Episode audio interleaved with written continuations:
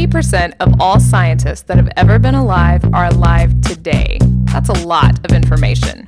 But don't panic. It's not an exact science. Hey Shannon, how you doing? Great, John. How are you doing this week? Oh, not doing too bad. Uh, been busy doing some lab maintenance, trying to replace a bunch of capacitors on our testing apparatus in the lab. So that's been uh, quite a fun week. I bet it wasn't as fun as the maintenance being done on the KGRK radar. Did you hear about that? no, what was happening down in Texas? well, apparently down in Texas, um, due to complications involving a rattlesnake during their upgrade. the radar will remain down through the overnight hours and possibly into Wednesday afternoon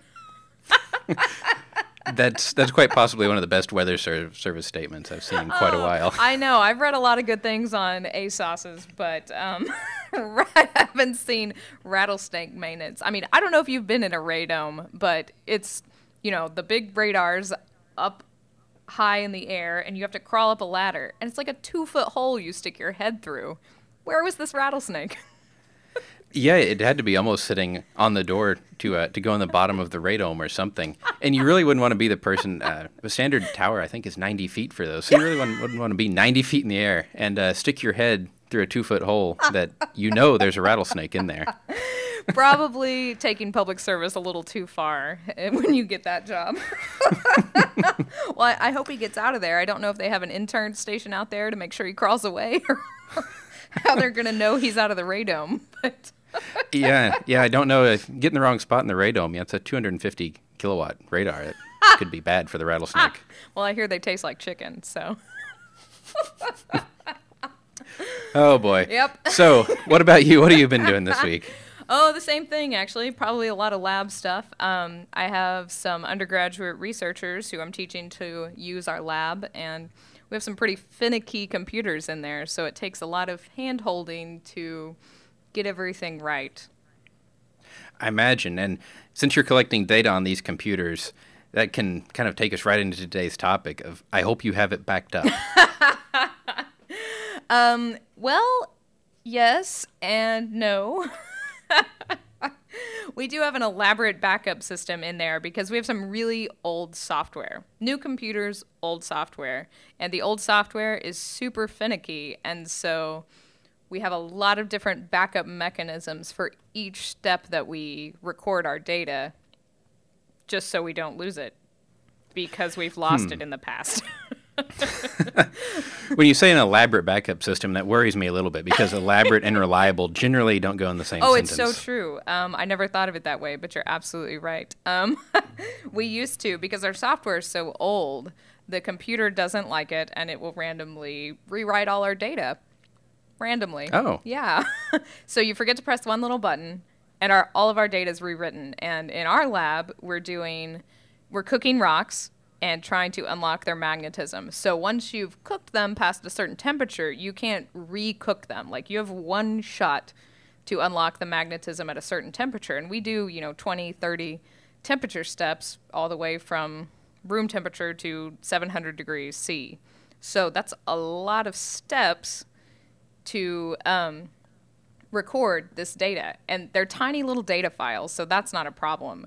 But just the possibility of losing a step and rewriting all of your data and this irreplaceable rock, you can't get it back, has led us to this elaborate yet not reliable backup system. But we don't have anything automated. It's literally you have to back it up by hand every time you take a measurement. So maybe that's not the best way to go about backing up our data. Yeah, that's easy to forget steps. And really that's kind of one of the key points of a backup is it's got to be automated so you don't forget it and it kind of takes place seamlessly. If there's any activation energy to get over, a lot of times we just don't do it. I mean, we're paying people, so you think that that would overcome the activation energy, but as we know, money doesn't always motivate people to do a good job. So this is a good point, and I think we need to look into getting some type of automation in our backup just because this is irreplaceable data. Right. So I guess we should talk about kind of what makes a good backup. well, clearly so, I don't know because we don't have a good backup system. but I know you and I have talked about there are a lot of different ways that you can back stuff up, right? Yeah, there are all kinds of backups, and we'll talk about a few of the types. But kind of one of the simple things to do is bits are cheap. Uh, you can get a terabyte hard drive for $100 and a little bit of change. Unbelievable. Absolutely unbelievable, especially considering I think the first computer I built, a four gigabyte hard drive, was somewhere in the neighborhood of $500. now and I like didn't think I would ever fill it. yeah. I mean, you can get a uh, 64 gigabyte thumb drive for less than $20 now. I remember in this in this exact same lab, we got our first 128k memory sticks, and we had to plug them into the back of computer, and we were all so amazed because we didn't have to use the floppy disks anymore. so I remember that we've come a long way. We actually have you mm-hmm. know a USB port on the computer now, as opposed to when we first got those memory sticks. But Right. Well, and how cheap these bits are, and the fact that the storage is so small makes it really easy to have a local and an offsite copy of a backup, which is absolutely crucial to any backup system that redundancy. Right, and we don't really have that. Like we don't have that at all. You just take your own data off of it and, you know, hope that everyone has also a copy of their own data, which is not good practice. No, and there's even been some cases. Uh, I know of students, graduate students, that their apartment complex caught on fire, and their laptop and their backup hard drive were sitting on their desk, and there went their entire data set for their dissertation. That makes my stomach just turn over thinking about because that's one thing that you did teach me a long time ago is that you need multiple backups in different locations. So you should be proud of me that I at least do that. now the timing of my backups is another matter, but I have two separate hard drives. One lives somewhere else, one lives at next to my computer essentially. Oh, That's great because I mean, not only can you have fire, but there's also theft. If somebody breaks into your office or breaks into your apartment, they're probably going to take everything on your desk, including your backup. Oh yeah, yeah. I mean electronics period. Whatever it is. Right. I mean, even though my backup looks like a liquor flask, that probably makes it even more susceptible to being stolen. Now, one thing that I do that I haven't really heard anybody else talk about is I make sure that my two backup drives are different brand and model hard drives.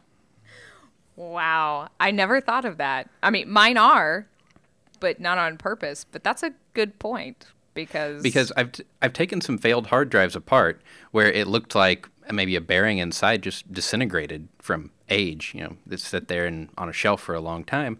I said, oh, what if one of these hard drives, and I know that for a while Seagate Barracudas had a problem where they would they were very premature failing Oh. drives. Okay. So, see, look, I'm even more advanced than I thought I was since I have two different types of hard drives as well. Mostly because of Yeah. cost, but I mean, I didn't think about that. That's an excellent point. Yeah, so definitely get two different models. I mean, Seagate, Western Digital, uh, Hitachi. All, there's all these brands out there. So just make sure that you have two different types, and also archive something that you're going to be able to open in the future. Okay. If you have a backup of a bunch of documents or a bunch of data files that you're not going to have a program to open in, say, the next five years when you want to get to it, it's you might as well not have the data backed up. That's a good point. We had some of our backup when we were changing computers in our lab were on um, those Iomega zip disks. And Mm-hmm. so we couldn't find a computer to even open them up on. in addition to being in a weird format, the actual backup was in a weird format. So, you know. Uh, Yeah, I guess that really would apply to physical and yeah, exactly. digital formats. Because like there they sit, those big zip disks. you know, so that's a that's an excellent point as well. But I mean, what? So what exactly are you backing up? Because I know I struggle with finding the time to do backups. I try to tell myself like at the beginning of every semester I'm going to do a full backup, but then as the semester goes on, I try to just sort of throw, especially when I was writing my thesis, you know, throw different document copies onto a hard drive or onto, say, an online backup service. But I mean, how important is it to get into a routine on these backups? For me, it's very important, but as you know, I'm a creature of habit, and based on the day and the time, you can predict where I am to a pretty good accuracy. And probably what you're wearing and what coffee you're drinking. But yeah, it's true. And so I actually have reminders set up that at the beginning of every month, it pops up and it says it's time to switch your hard drives. So I get my backup hard drives that go to the office out of my fire safe at home, take them to the office, and I bring my backup from my laptop from the office home, and I do my switch out every month. Okay. All right. So you're backing up your entire system at that time? No, so I actually do incremental backups. All right. And what happens is I use Time Machine since I'm a Mac person, and I have my backup hard drive connected to my computer all the time. And every hour it takes a snapshot of all the changes I've made in the last hour. Okay. So it doesn't take a full backup, it just does this incremental what happened since the last time it backed up. Okay. Which makes sense. And then it'll throw the hourly backups out as it starts running out of space and just keep weekly. And then as it runs out of space, those get thrown out for monthly. is this something that like you wrote a script to do or is this something normal people could utilize? This is built into OS X. Okay. All you have to do is plug in the hard drive, open Time Machine, and say, use this drive. Okay. All right. So that's pretty easy. Yeah, trick is when you have a uh, laptop to not forget to plug in the drive. Ah, because then it just sits there and looks for it and nothing happens at all, right? Right. Gotcha. So that's an important step. I don't know if there's anything similar for Windows machines. If anybody knows of anything, uh, let us know or let Shannon know so she can start using it. Yes, exactly. Uh, I'm the Windows person, but as we have all found out, I'm not the technology person. So I would like to also take advantage of that sort of backup system because I know I sweated it out writing my thesis, you know, and preparing a manuscript now.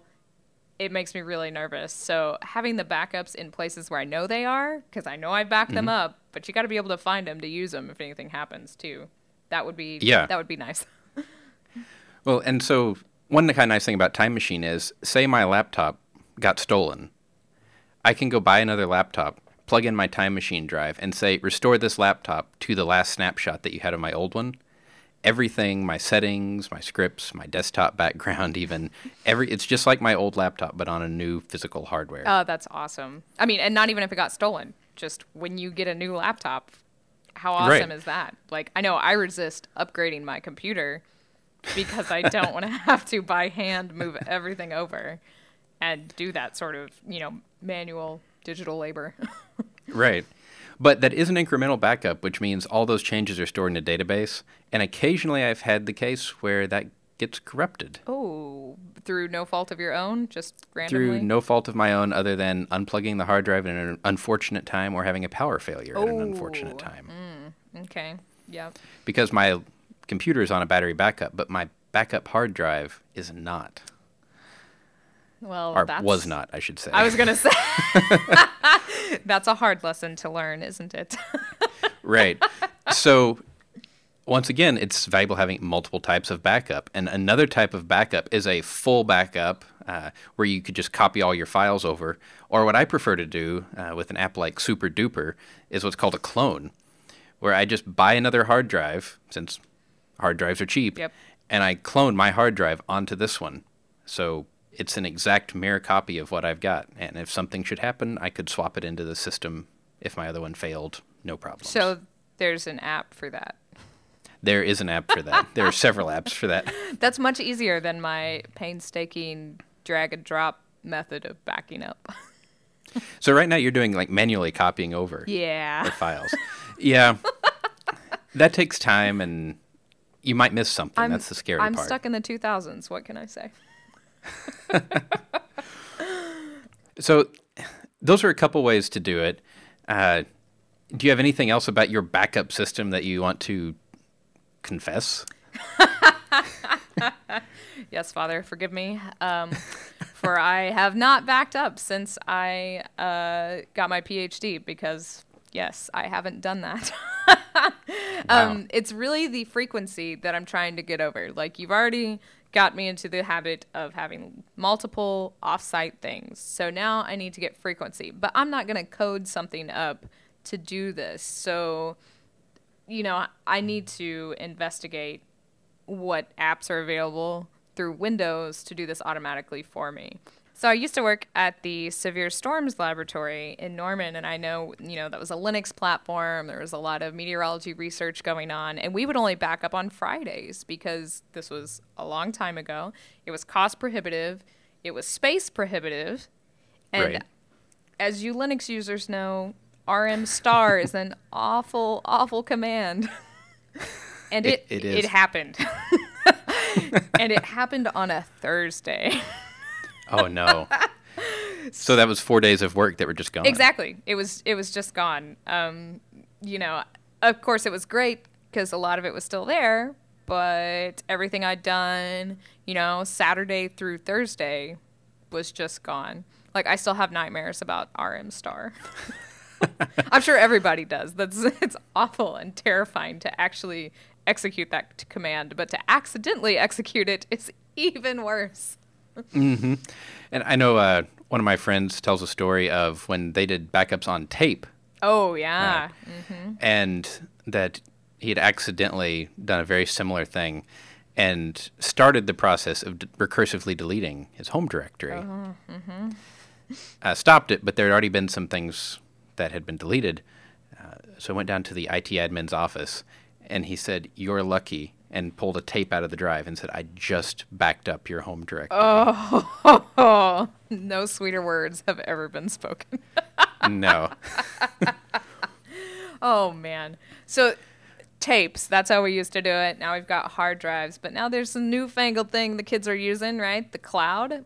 There's cloud backups. Is that a cumulonimbus cloud or God, I hope so. Those are the big ones, right? yeah. No, so cloud storage is this really interesting thing of now everybody's got pretty fast internet connections, so you can send everything on your hard drive to a massive server farm somewhere that probably has more backups than you could dream of, more hard drives than you could dream of in one room. than you could dream of, not me, but And really, the question comes down to do you want somebody else to have your data on their machines? And do you want to transmit that data across the internet? Right. That's my problem. And I know I have friends that are pretty crazy about, you know, not letting many people essentially access their information. So I am scared of cloud backup for this uh, very reason. I mean, I'm pretty boring, but I just don't want to get data farmed, you know? So how safe Right. is it? And should we all do it? I think it really depends on who you go with. Anything that you put into, say, Google, Okay. you probably don't have that much control over. Which is terrifying because I love the Google. I, I do too. And but there are other companies, companies like Backblaze, uh, I think Carbon Copy Cloner is another one that they store your data for you. It's in an encrypted format, so nobody can get to it but you. And they have these apps that you can install on your computer, and it backs up your data for you automatically. You never have to think about it. And if your computer crashes, gets stolen, whatever, they will either let you download everything through the web, which you know would take a while, depending on how much you had in there, mm-hmm. or you can pay them. I think it's less than two hundred dollars, and they'll put it all on a hard drive and ship it to you, and and send it to you. Wow. you've got all of your things back. Wow. So that brings me to cost, though, because, you know, how much money do you need to spend on this? So I've already shelled out for some hard drives, but what does cloud storage cost? Depending on the provider, you can get away with it for about fifty dollars a year. And is that's pretty good, I guess, to have your entire life backed up for you. Right, because say something horrible should happen, and my two backups, one at home, one at the office, they're separated by about two and a half miles, which is pretty small in the scale of a large natural disaster. Or a large scale EMP, which I'm always nervous about. So I like having my data sitting somewhere way far away, where I'm actually not even responsible for maintaining that hardware. Uh, so I use Backblaze personally, and it's just a nice security blanket to know that I've got. And they will back up your external hard drives. What is that? Uh, what do you, mm, how do you do that? So if you have an external hard drive that you have massive data files on or all of your pictures on that you don't want to keep on the main hard drive of your computer, you plug it into your computer and tell Backblaze to back it up, and it will do that as well. And it'll just snatch it right from where you sit. Mm-hmm. That's awesome. Okay, fifty Granted, bucks a it might year. take a couple weeks to do the upload the first time, depending on the speed of your connection. Mm-hmm. But after that, it's incremental. It's very quick, and I have it set where every week they send me an email summary. It says, "Just wanted to let you know this is how much of your data we have backed up. Your last backup was today. Everything's in great shape." Wow. Okay. Well, that's a really good sense of security because I know, you know, I have a kid. I take a thousand pictures, and we just don't have hard copy pictures anymore. Like, in addition to like you know your thesis data or this irreplaceable data, these pictures are you know your entire life. And I know I had a laptop stolen, and I lost three years of pictures.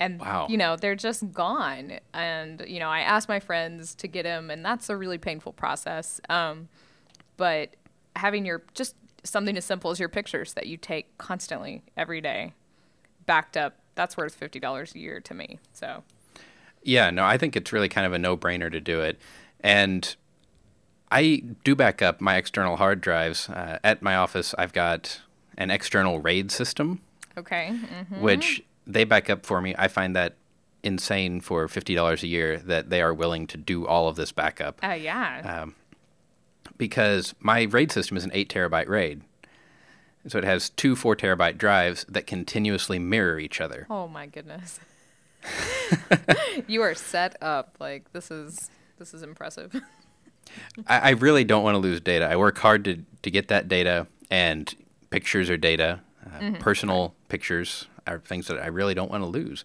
And to me, it's it's worth investing some money to make sure all of that's secure.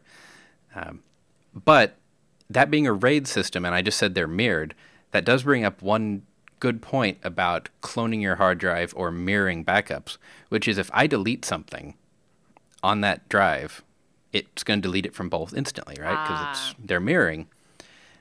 So it's a backup in case of hardware failure, but it is not a backup in case of brain failure. that oh crap i didn't mean to press enter failure. That happens a lot. Yeah okay. That's actually that's a good point. I didn't think about that because like mirroring saves so much time but it could be you know a bad deal. Right.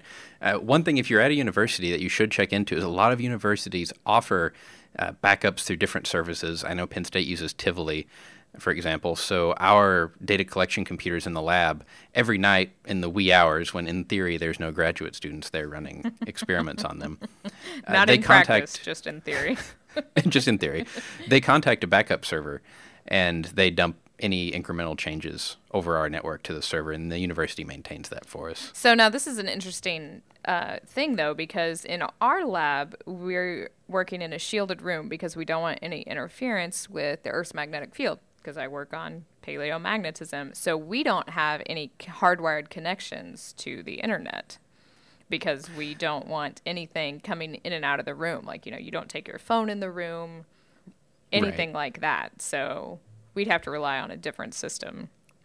Yeah, it sounds like you'll have to use SneakerNet, as we called it, when you uh, manually shuffle drives back and forth. Oh, techie nerd humor. Yes, that is what we'll need. uh, another option would be to maybe run the cable in and plug it into the computer when you're not collecting data. And then when somebody actually wants to collect data, just unplug the network cable and throw it outside the room. right, which is something that we actually probably could get into the habit of doing. So that's a that's a good call. Okay, so another backup. So we're talking about the cloud. You've got all these hard drives, and then you've got the cloud. Now, I said I use Dropbox to back things up, but I know you don't like that. No, Dropbox is not a backup service. but it is, John. Dropbox can be used as one, Uh huh. but I wouldn't rely on it. Because Because so Dropbox is a great storage service. It's a great syncing service. Uh, it makes me not have to write all these rsync scripts with Linux to sync things between my computers, and that's wonderful. And I love it. I'm a member of Dropbox Pro. But always a but. but it doesn't always protect you against those brain failures. Okay. You can delete things, and yes, in Dropbox now you can go back and get incremental changes for some extent of time. But as I know you and I have experienced, even, you can't always quite get everything back. We had uh, a technical glitch when we were recording the first episode that resulted in little hunks of audio disappearing from Shannon's file. yeah, blame it on me. I'm sure it was Windows' fault. That's probably what you think. uh, yeah, but I mean, you know, Dropbox did save us a little bit on that, so that was nice. Right. It's just not a. It's not meant to be a dri- uh, a backup service, so I don't want to rely on it as that. Right. Had I a mirroring hard drive, blah blah blah, then we might not have had those problems. the uh, the other thing that I've experienced before with Dropbox, and I will say their tech support was fantastic on this.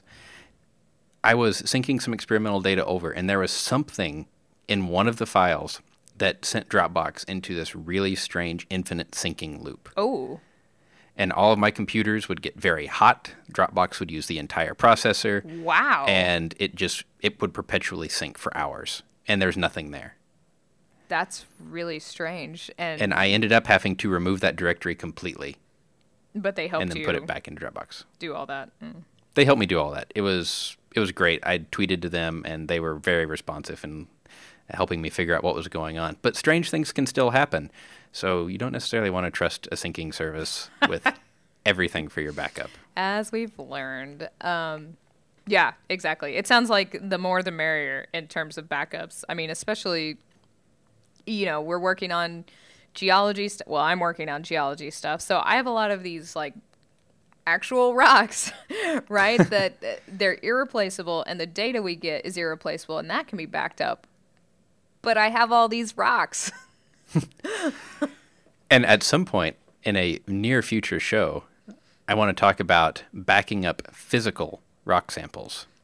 Okay.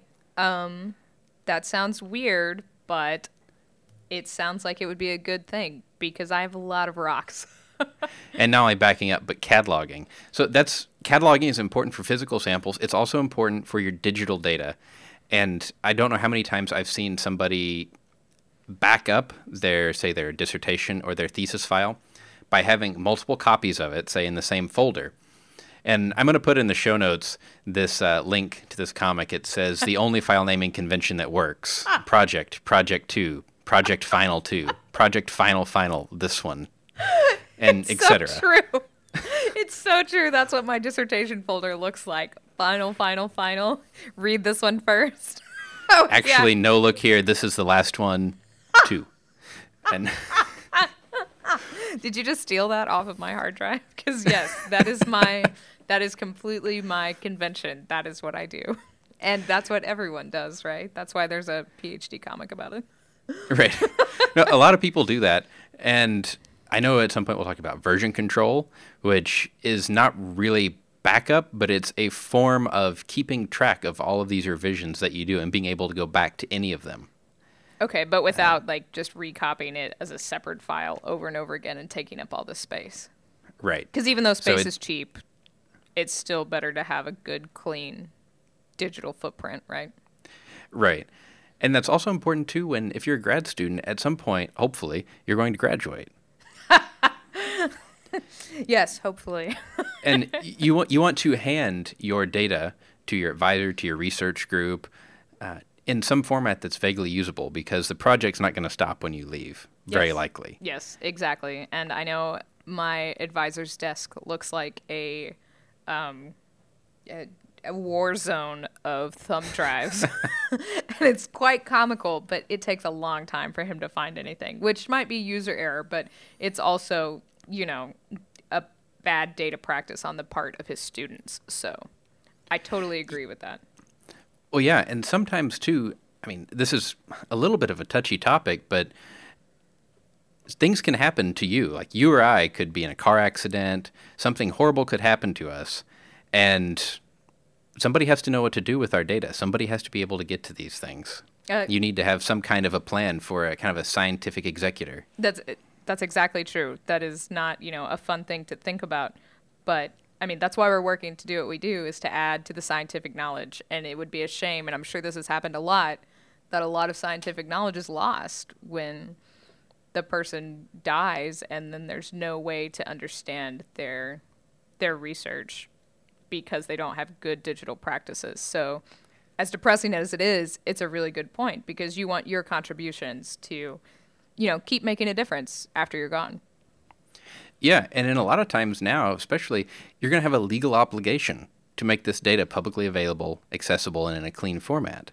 Uh, the government or whoever your funding agency end is is giving you hundreds of thousands of dollars to go out and collect this data, and they don't want to see that go away because you retire or because something else happens. Right, exactly. And I'm sure that whole open access to data is an entire another show that we both have a lot to say about. But wrapping it up, we need a lot of different backup methods. It's good to keep your backups clean and in a format where everyone can figure them out, right? John probably goes Yeah. to the extreme, but he's never going to lose anything. Whereas I'm probably going to lose, you know, semesters worth chunks of my data because I don't back up enough. But this is going to put me on the right track to get into a good habit of being a good digital citizen, right? Absolutely. And if folks have different ways that they do their backups, please let us know. Let us know what you back up, how you back it up. And you can do that by sending us an email. It's show at don'tpanicgeocast.com. Uh, you could just go ahead and enter some text or record yourself with your phone. Use the, the voice memo app and send us an audio comment. We'd love to hear from you there. So, Shannon, do you have anything else to say about backups before we move on to everybody's favorite segment? No, I'm just getting busy trying to buy another mirroring hard drive so I don't lose, you know, these show notes like I did the first show notes. All right, well, uh, downsize the Amazon window because it's time for Fun Paper Friday. Yay! I brought my cowbell this time. I thought we needed a little more, a little more cowbell for Fun We- Paper we do have- Friday. we do have more cowbell now. Don't panic, Geocast. Now with more cowbell. So, Shannon, what did you pick out for us to read this Friday? Okay, so this Friday I picked out a piece in the news and views in Nature Geosciences, so it's sort of my favorite thing to peruse. And it's talking about tectonics in the Earth's core. This is something that I actually don't know a ton about. That's shocking. um, it's kind of it kind of goes along with what I've been teaching in class because I teach this non-majors class about native sciences, so native people's thinking on how the earth works. But we also talk about you know what we found in western science. So one of the first things we talk about in class is, you know, differentiation of the planet. What happens first? You know, we've got this inner core that's made of solid metal, this outer It's like iron, nickel, and that kind of stuff, right? Right, exactly. So iron, nickel. This outer core that's not solid, but it's liquid, iron and nickel. Okay. So the first paragraph in this talks about how the inner core is still growing, and it's possibly within the last 600 million years. It's been growing to its present size. I never really thought about that. The sentence that really struck me early on in this paper, it's in the second paragraph, when they talked about the rate of that crystallization. They said the fluid outer core is crystallizing at a rate of four to five million kilograms per second. That's unbelievable. Yes. It's just such a massive number, it's hard to conceptualize. when you look at a cutaway of the Earth, you don't think of the outer core and the inner core really even being that big. You know, I think we have sort of a skewed vision of how big this part of the Earth is because we don't know a lot about it. But it's got to be huge that we still have a fluid outer core that's still cooling at four to five million kilograms per second, right? That's Well, right. And the, the rotation of this fluid and the relationship with the solid inner core really is kind of what gives you a job as a paleomagnetist. Yes, indeed it does. Um, and it, it talks about that in here because as long as we've got this liquid core that's rotating, somehow that we still, due to physical processes we don't understand, we're creating a changing magnetic field on Earth. And that's what we record in the rocks at the surface, right? So.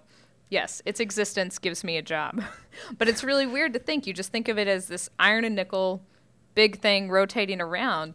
But what this article is saying is that actually, using geophysics, we can image the core, and there's actual tectonics taking place in the inner and outer core.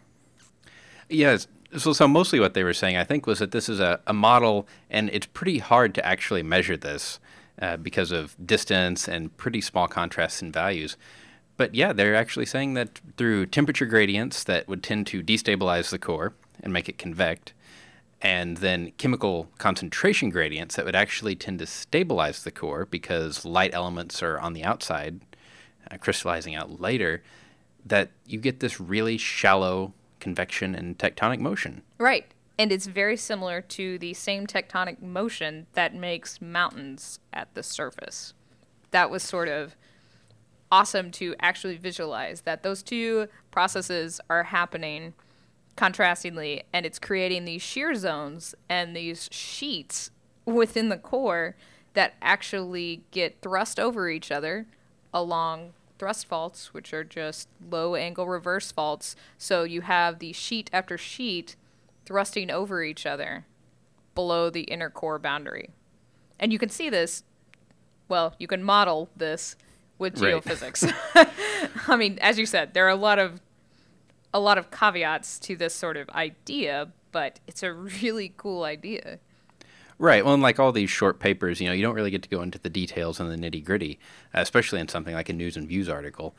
But no, it's a really interesting idea and made me think about a lot of things. Like, well, due to some some funny business, it's losing heat faster at the equator Right. of the core, But that's so that there's all this complex topography. Right. But we don't see that yet, right? That's No. just what you would model and expect to see. It's it's crazy to think, you know, we have seismic surveys here at the surface that we run all the time and we do this in industry to find oil, we do it to find water gradients and all kinds of things. And there are a lot of problems with processing that data. You know, is your mediums are they isotropic? You know, you get a lot of anisotropy issues. So to think that we can go 6,700 kilometers deep into the earth and look at this without seeing some issues, you know, obviously those exist. Right.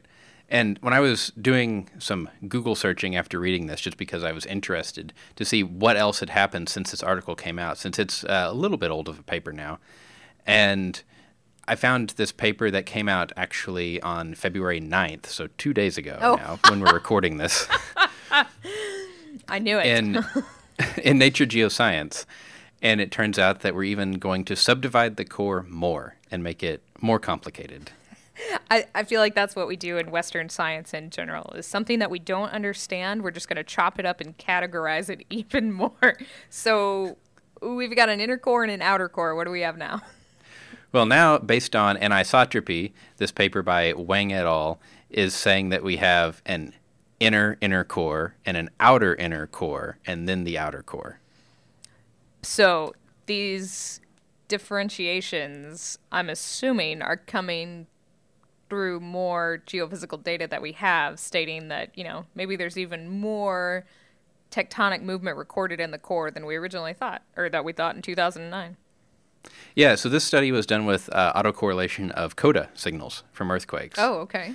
And we'll link the paper in if anybody wants to read it and give us any of their thoughts on it. I actually don't talk to that many people that study really deep earth processes on a regular basis. Uh, no, neither do I. And I think it's funny that, you know, my whole, just like you said, my whole existence relies on this deep earth process. But I feel like we just kind of, you know, poo poo it a little bit because we don't understand the physics of it, which is mind blowing to me that. And exciting. It's the exciting thing about science is that there's still all these physical processes we don't understand. Which, I mean, I made a note to myself that I wanted to point out to you too when I was reading this that we're comparing the same physics that make you know the the cordillera here in North America.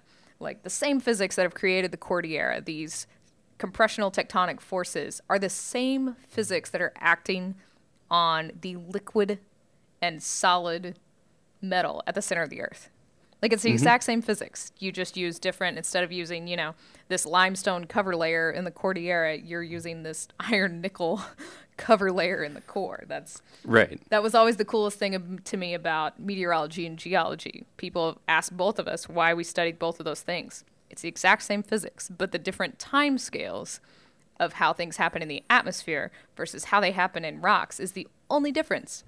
The medium is different, same physics.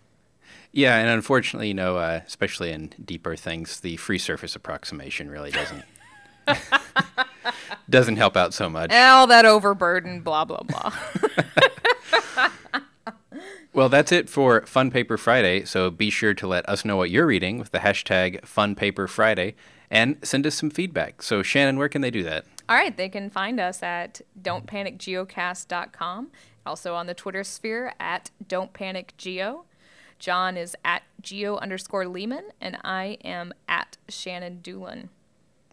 And we do ask that if you enjoy our podcast, or even if you don't, go to iTunes and write a review and rate us. It helps other people that would enjoy the show find the show by getting us in the iTunes search engine. And it gives us some feedback on what you all like and don't like and want to hear about. Exactly. We want to hear from you, and that will help us shape future shows. Yes, and thanks to the couple people that have already written a review, one of them being Hannah, last name redacted, who had sent us some feedback last week. Thanks, Hannah. all right, that's it for this week's show. We'll see you all next week. Any opinions, findings, conclusions, or recommendations expressed are solely ours and do not necessarily reflect the views of our employers or funding agencies.